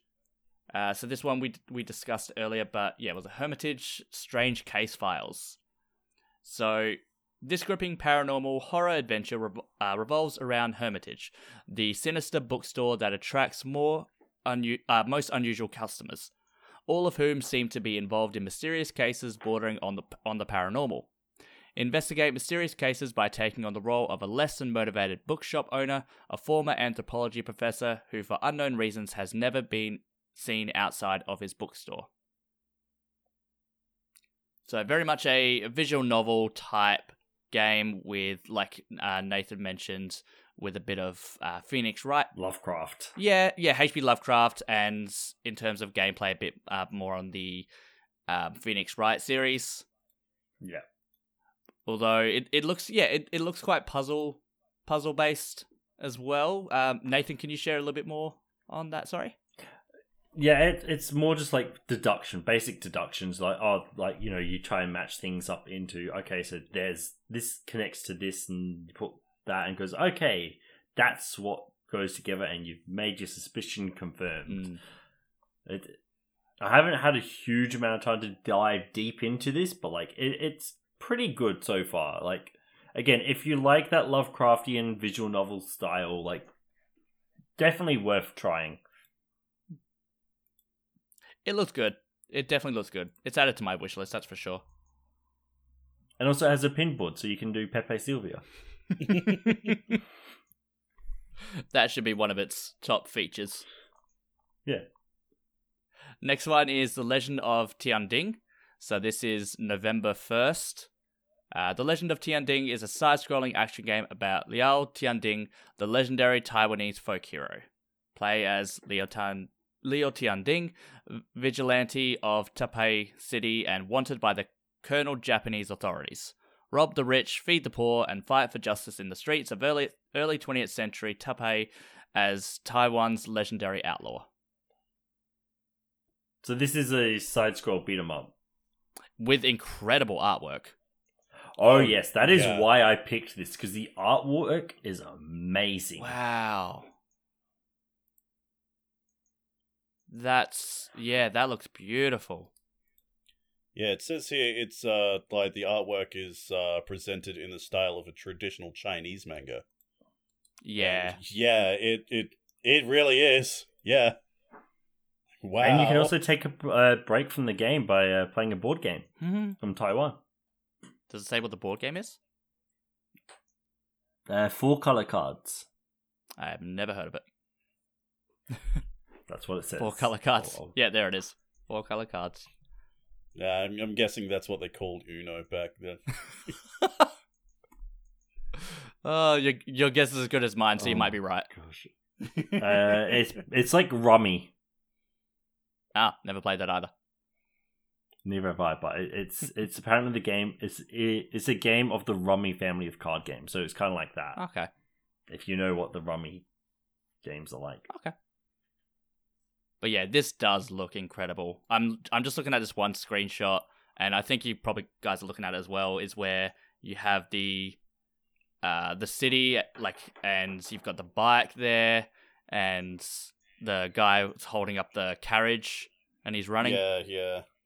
Like all the attention to detail there is incredible. Like especially with all the kanji characters and everything. It's very pretty. Oh, it's gorgeous. I am going to look into this one. That's for sure. Thank you for pointing that one out to me. Uh, I thought you'd appreciate oh, it. Oh, definitely. Unfortunately, moving on, we've got. I mean, not unfortunately, because this game's still amazing, but um, you get what I mean. Uh, November 2nd, Tunche. So uh, Which is also another uh, beat 'em up. Yep, another beat 'em up. So this was highlighted in a previous Indie World presentation. Um, a beautiful hand-drawn adventure awaits, with five playable characters featuring Hat Kid and a four-player couch co-op. This beat 'em up will capture your heart. Tunche is a charming hand-drawn beat 'em up with roguelike elements, co-op, and a pinch of shaman witchcraft. Choose one of the five characters, master their skill sets and ultimate abilities, defeat epic bosses, and unravel the secrets of the mysterious Amazonian jungle. The game is centered around high risk, high reward combat and a stylish grade system. Choose a hero that suits your playstyle the most and begin your journey through four different worlds, each filled with unique enemies. Again, Yeah. the art style.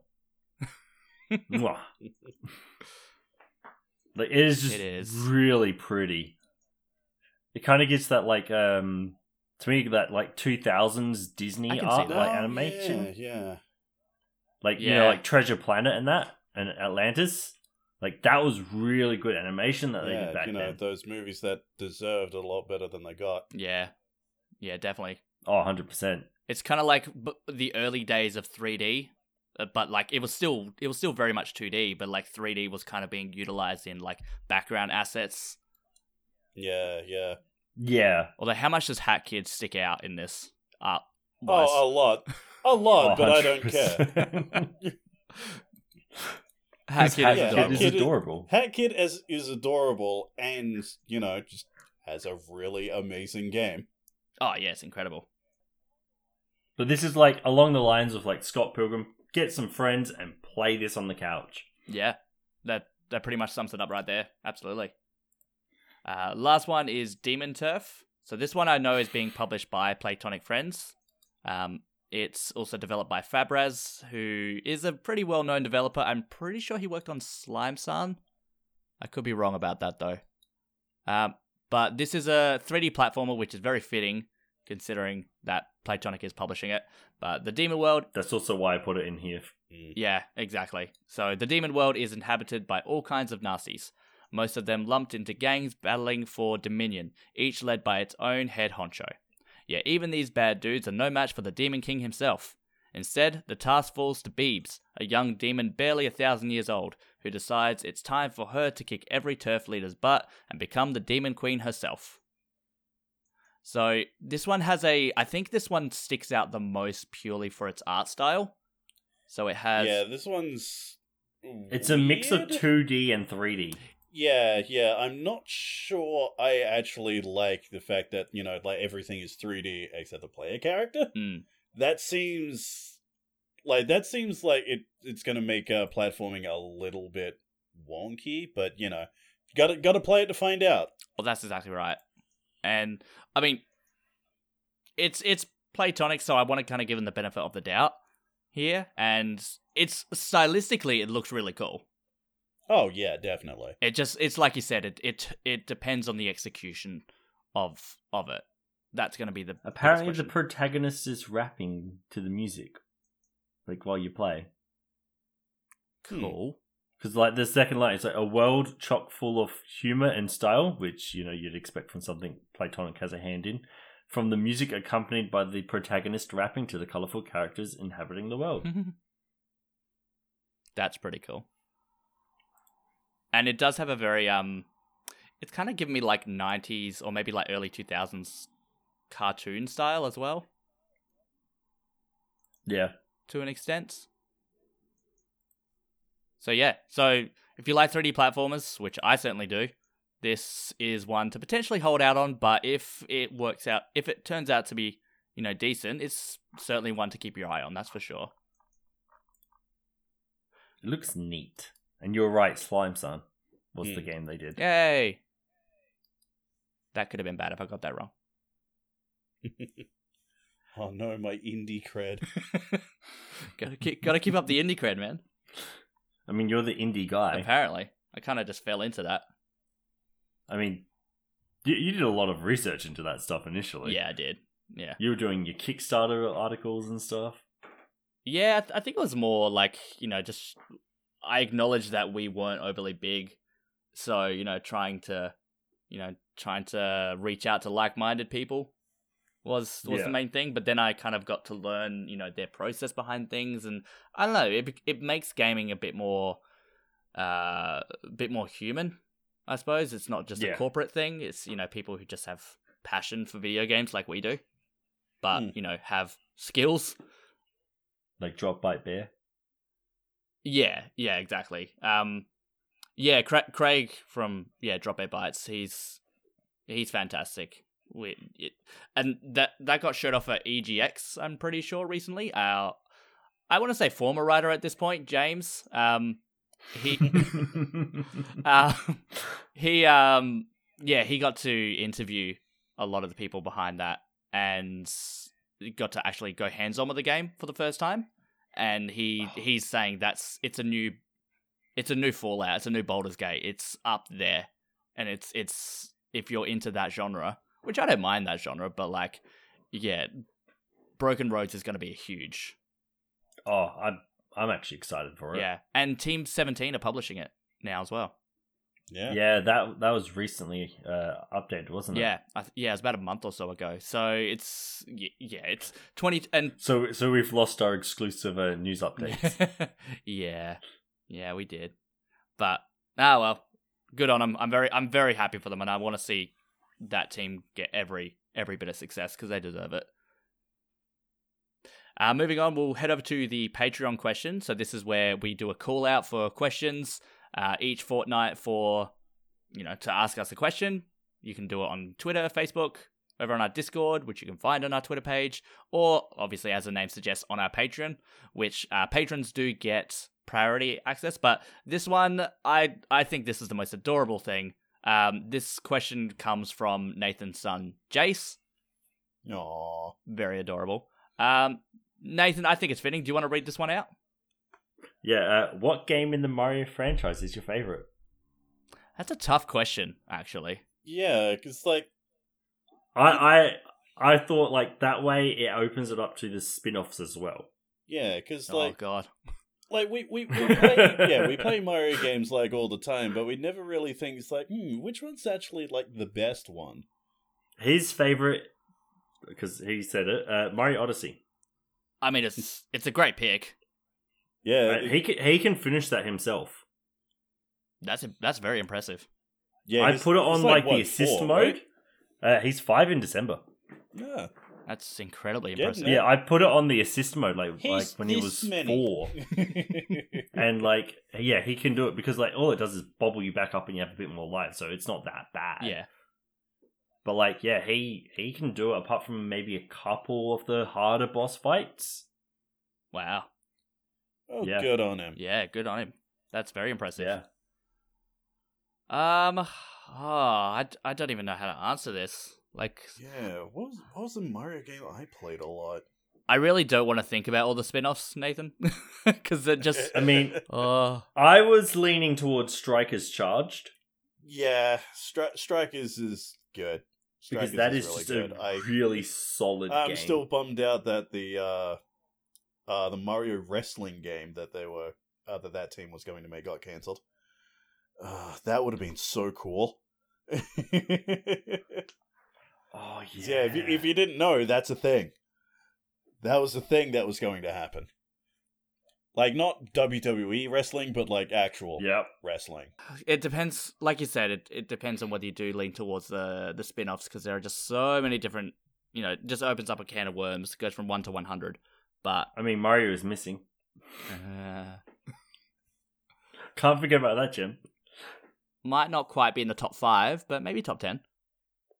Also, Paper Mario Thousand Year Door. Yeah, the Paper Mario series. There's just so much to unpack. Um, personally, you I'm count Smash Bros. well. That's it. Like, if he's in it, does it count? That's that's where I would say no. personally I would too. But like, that's the can of worms that we're discussing here. I yeah, suppose. w- w- would you count that? Uh, oh, I can't remember the name of it, but uh, that basketball game where he like cameoed in. Yes, I would. Actually, no. The it's not just him. It's a lot of Nintendo characters. Yeah, it was. Yeah. Yeah, it was. Because like it was Mario, three on three. No, no. Wait. You, Yeah, uh, Mario Hoops three on three. No, you're thinking of the DS game Yeah, Oh. there was another one on There- GameCube. I There think was it was another one? Yeah, on, yeah, it had multiple ports, but the GameCube port had Mario, Luigi, and Peach as playable characters for a three on three. Yeah. I Oh, remember then this. no, I wouldn't count that. oh Uh, but I would count Mario Hoops three on three. Yeah, because that is a Mario game that just Yeah, happens with, to have uh, Final the- Fantasy characters in it. The Black Mage, Cactuar, and uh, a Moogle. Yeah, Hmm. because it was developed by Square Enix, which is bizarre. Yeah,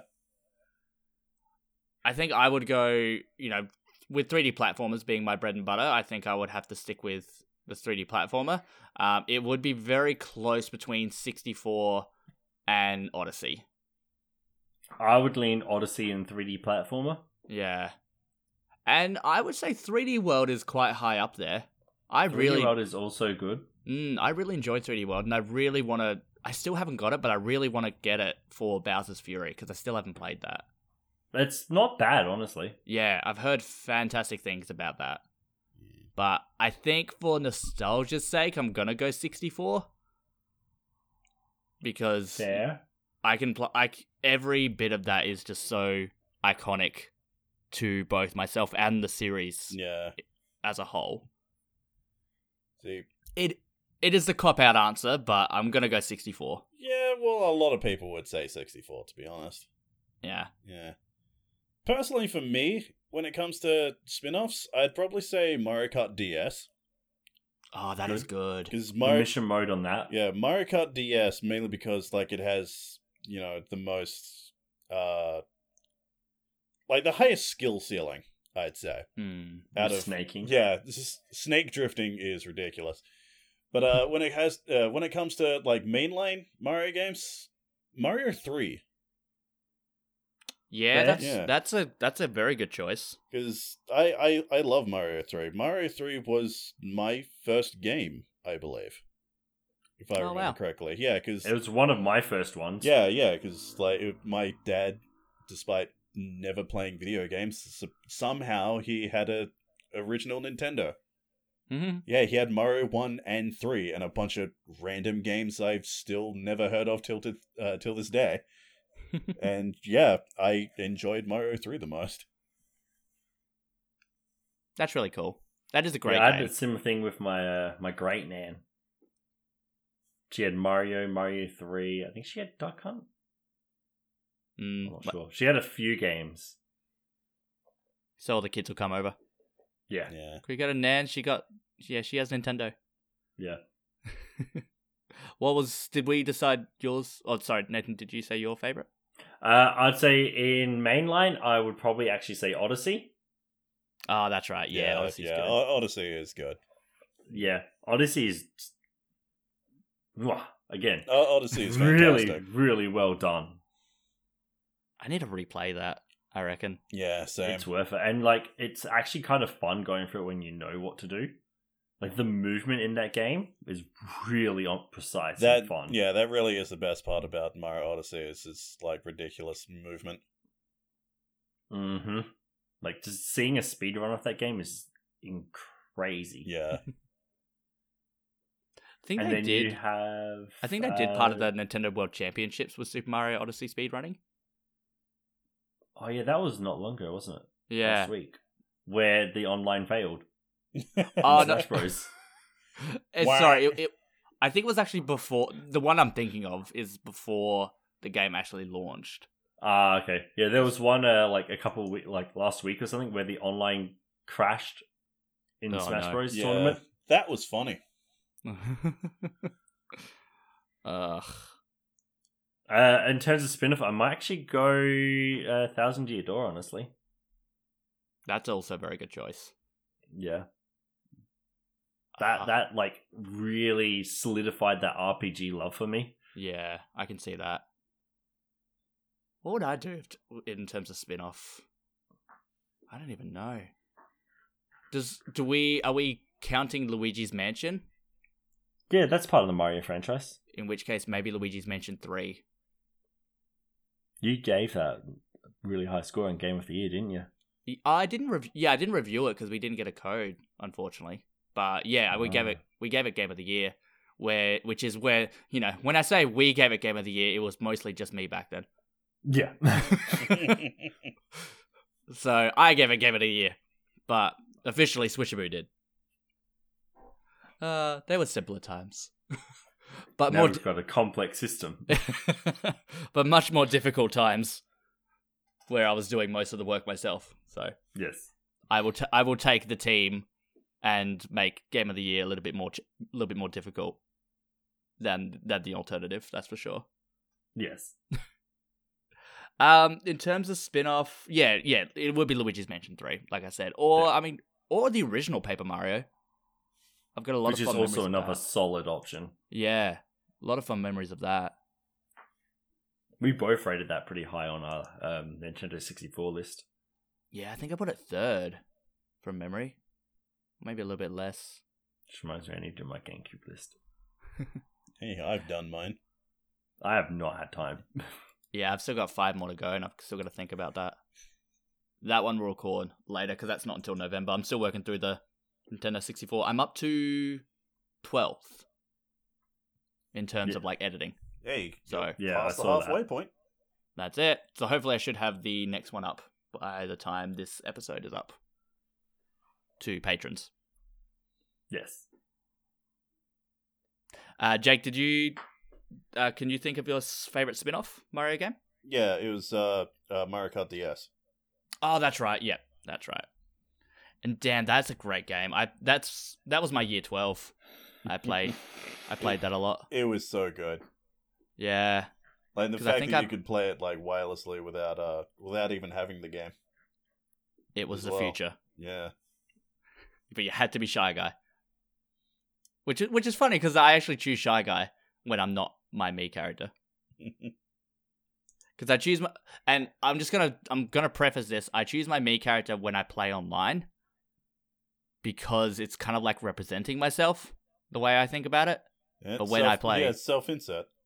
Exactly, You're part of the Mario universe now. exactly. I I'm Mario. am. And you could do the uh, the custom like logos on the car as well. yeah, you could. yeah, And of course, you know, that game coming out when we're teenagers. Of Oh, course yeah. we'd draw inappropriate things. I, I saw a few Batman symbols. that's quite PG of it of them. Yep. yep. That's why I, I, I try to. I know exactly what you were doing. Yeah. All right, and moving on. So we got everyone's favorite part of the podcast. Name that game. Uh, Again, Alex's favorite part. everyone's favorite part of the game. Every fa- favorite part of the podcast. It's a great part. Everyone loves it. So name that game.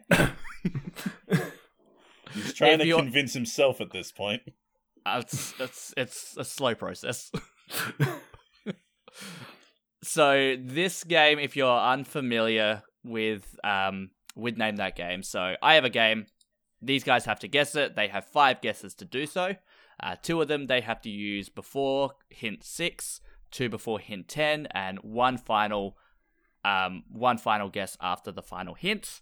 They have two lifelines. Uh, first, they have to use the yes or no question uh, then followed by the Switchaboo Lifeline, which dropped the ball again, unfortunately. So this one is, is as well provided by myself.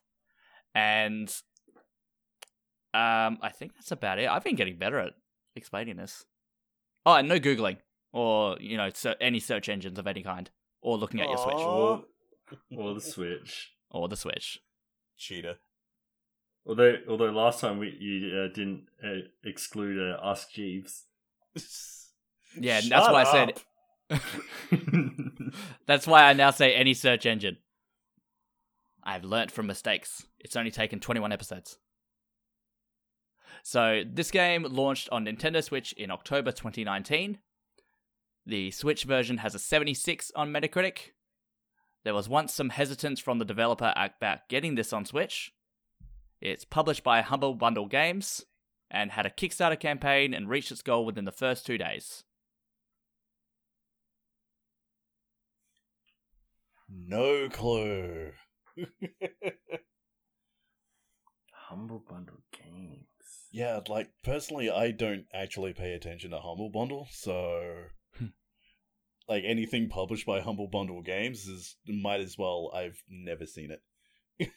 Yeah, last time I paid attention to Humble Bundle, they did the Pathfinder 2e um like bundle. Oh, surprise! Surprise! Of course, that's the last time you paid attention to Humble Bundle. Hey, you got like a whole bunch of stuff and the physical book for sixty bucks. It's pretty good. Last time I did anything with Humble Bundle, it was when they were giving away a whole bunch of like editing programs. So I got Sony Vegas for like twenty bucks. Nice. That was really good. Humble Games do they publish a lot of games. Yeah, it doesn't No. help when you say Humble Games. Yeah, it really doesn't. But like one that's I mean this Are they t- owned by Amazon now or something? I have no idea. But th- I mean it's obviously not this game, but like they publish Slay the Spire. So they and they they've published Oh, some God. huge games.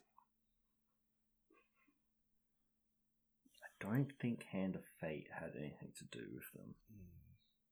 So yeah, 2019, published by Mhm. Humble Bundle, did decently 76 well. Yeah, did decently well uh, score wise. There was some hesitance towards the port. Uh, not the port. It was just uh, Yeah, about getting on Switch, the, p- the Switch port. yeah, about yeah. All right, And Kickstarter campaign reached its goal within the first two days. that's right. Yeah, still nothing.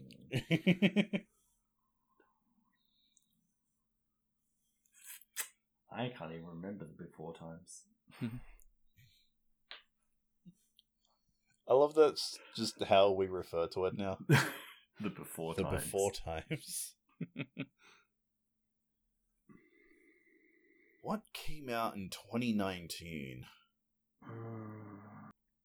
See, see, when you said the the didn't think it would come, made me think uh, Witcher three, but I don't think Humble Bundle had anything to do with that. Then wasn't that Also- 2018? I was about to say, I think that was 2018. Yeah. So yeah, I got nothing. I'm gonna need a bit more information. So unless Um, you have any ideas, I'm just like throw two things out, see how we go. Do it. Something I'm thinking, what would be graphically intensive? I know it's not THPS because that was this year. Uh, you know, let's let's just throw it out. Witcher three. No. screw it. Why not? I mean, it's better burning it than throwing it away Yeah, true. Because it hundred percent gets rid of it. Uh, You're not wrong. what Else? There's a goddamn What helicopter else? right above my house right now. Yeah, I can hear it. It's gonna be fun to edit. You wouldn't be able to hear it on the microphone. Maybe. oh, I, so I- you guys. I, I can see it picking up on the mic a little bit. It's not picking up on mine, so it's definitely closer to you. Yeah, Sounds like it's going away now. yeah. Good thing this is the section where you cut half of the. the yeah, you aren't cut we? like half hour worth of umming and ahhing. and then getting sidetracked and talking about something else. That Yeah, we yeah. to- Hmm. Well, Oh, what could it be? if we're going to just throw out random stuff, I know this isn't like it, but I think this is the only thing I can think of that was roughly 2019. Saints Row the Third. Do you want to go with that? Yes. Mm, it's not. Yeah, I didn't think so. All right, give us the next close. So it was developed in Unreal Engine 3. Goes for $30 on the US eShop. Is also out on PC, PS4, and Xbox One, and was once slated for Wii U. And the DLC for the game was called Death Wish. Oh, that sounds familiar. Darksiders 3? Again, are you going with that? I'd go with it. know. yes? It's not Darksiders 3. Damn. That came to Switch last month. Really? Really? Yeah. Could have sworn it Yeah. was years ago. On Huh. other consoles. Huh. Odd. I, again, I could have sworn it was ages ago as well. That's why I thought Yeah, maybe is- Darksiders three because that's like was it, that's pestilence, isn't it? Yeah, like but this is annoying because I have played so many different games with DLCs that are called Death Wish. like Payday Two had a DLC that added Death Wish difficulty, mm, so. Oh yeah, I still have no clue. I, that's the thing. It's just this Death Wish is one of those terms that is like in gaming is like used a lot. So it's Mhm. kind of hard to, you know, just pinpoint. This is going to be one of those ones that, like, when we hear it, it's like, oh, it was so obvious, duh. No comment. Any ideas, Nathan? I am lost. I have no idea. I'm like, what? Do you want me to read What out? is it? Do you want me to read out the hints again? Uh, yes. Uh, launched on Nintendo Switch in October 2019. The Switch version has a 76 on Metacritic. There was once some hesitance from the developer about getting this on Switch. Published by Humble Bundle Games. Had a Kickstarter campaign and reached its goal within the first two days. Developed in Unreal Engine 3. Goes for 30 US, uh, $30 US on the eShop is also out on PC, PS4, and Xbox One, and it was once also slated for Wii U. And the DLC for the game it was called Death Wish. Hmm. You've also got your lifelines. Yeah, I've got nothing. It's gonna drive me crazy. We have to do the yes or no question first, and if we can't think of anything, it's like, oh, what is it? This is bugging me. This is actually bugging me. I might need to use a lifeline.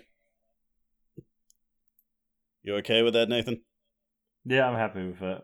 Is it a shooter? No. Then I have absolutely no idea what it is.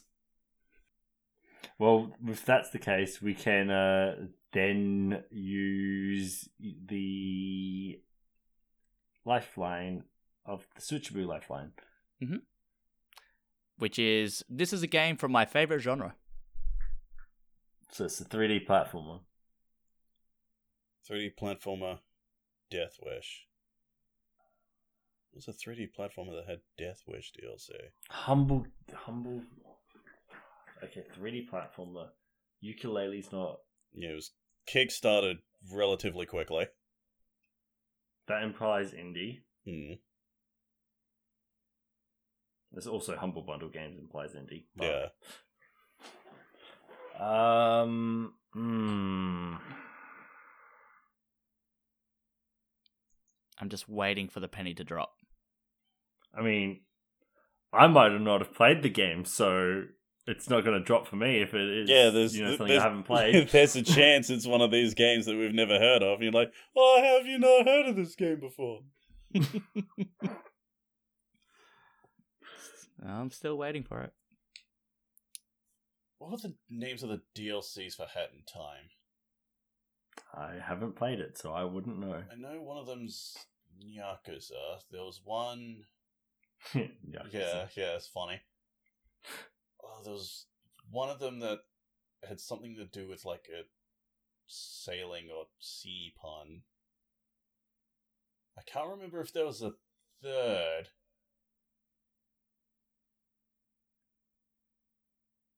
You can just say it. Is it and a we Hat can get the last clue. Yes. It was? Yep. Huh.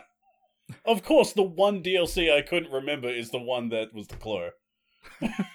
of course. Uh, hint number 10 was a piece of attire plays a pivotal role in the game. God damn it. You got it. I I've never been so annoyed that I won something. the fact that I put like Tunche in as well. I was, go- I was, and that's what I was thinking as well. And I actually didn't do that on purpose. I didn't realize Hat Kid was in Tunche. So like, and when I looked at the screenshots and I saw Hat Kid, I'm like, oh no, they're gonna get it really quickly because it's fresh in their minds. Apparently not. no, Oh, just, I haven't played the game, so I know, but like it's come up in such in like you know in conversation within the yeah, I episode. don't know Yeah, but, anything like, a about lot- the game though. yeah, that and like a lot of the uh, the hints you get. It's like, oh, it costs this much online. It's like, yeah, that's gonna help. yeah, that that is a that's a hint of like, okay, Well, I figure it's like it's not a you know it's not a AAA release or it's not like but like thirty dollars for an indie game is still a bit on the more expensive side. So it's Sure. you true. you gotta think a little bit more about these hints. You can unravel them. There's more info. That's what I or think. is anyways. there? I mean, in this case, yes. But that was Clearly not enough. that was not enough, but that was uh, name that game, and this is the end of episode twenty-one of the Switch Me podcast. So thank you, Another everyone. long one. Another long one. Uh, I I think these are just average now. I think that's Again, when we're doing two weeks uh, in between episodes, makes sense. Yeah, there's a That lot and to I cover. talk a lot. Even when you only have three games. Yeah. Yeah, sure as you, you can't put limiters on me. Yeah. Also, also keep we a Jack haven't down. done we haven't done a uh, a Jackson grant yet. No, we haven't. I don't even know what I could rant about without, you know, given any kind of prompt. Have a think. Have a think. I- I- It's like it's like asking a comedian tell me a joke. Yeah, that's a good point. That is a very good point. Well, here's me trying to think about, you know, how can I cut it down a little bit, and I just think it's almost inevitable in this case. Yeah, But, but to be honest, I prefer the like you know your hour and a half, two hour long ones. God damn it, he's trying to finish the podcast. Let him finish. let me finish it. No, I'm not going to let you finish. Thank you, everyone, for We're pushing listening it to episode. I can edit this Shut out. the fuck up. Nathan, shut up. I know how to edit it out. I know how to silence people. I know. Thank you, everyone, for listening to episode 21 of the Switchaboo podcast. Um, s- obviously, follow us on our socials. So, on Facebook is at Switchaboo, Instagram at Switchaboo, Twitter at Switchaboo News, which pinned to the top of that Twitter uh, Twitter account is the Discord channel where you can go and chat with us and get updates on our on our news and just what we've been doing. You can also submit uh, Patreon questions over there, which is quite fun. Um, we also, speaking of, we do have our Patreon, so patreon.com slash switchaboo. For just $1 per month, you can get this podcast two to three days early. And you have our YouTube channels, so youtube.com slash switchaboo and youtube.com slash switchaboo joyplace. I finally changed those URLs so they are active now. Hooray! Hey. Yay! Nice. But thank you everyone for listening, and remember to have fun. Enjoy. See ya.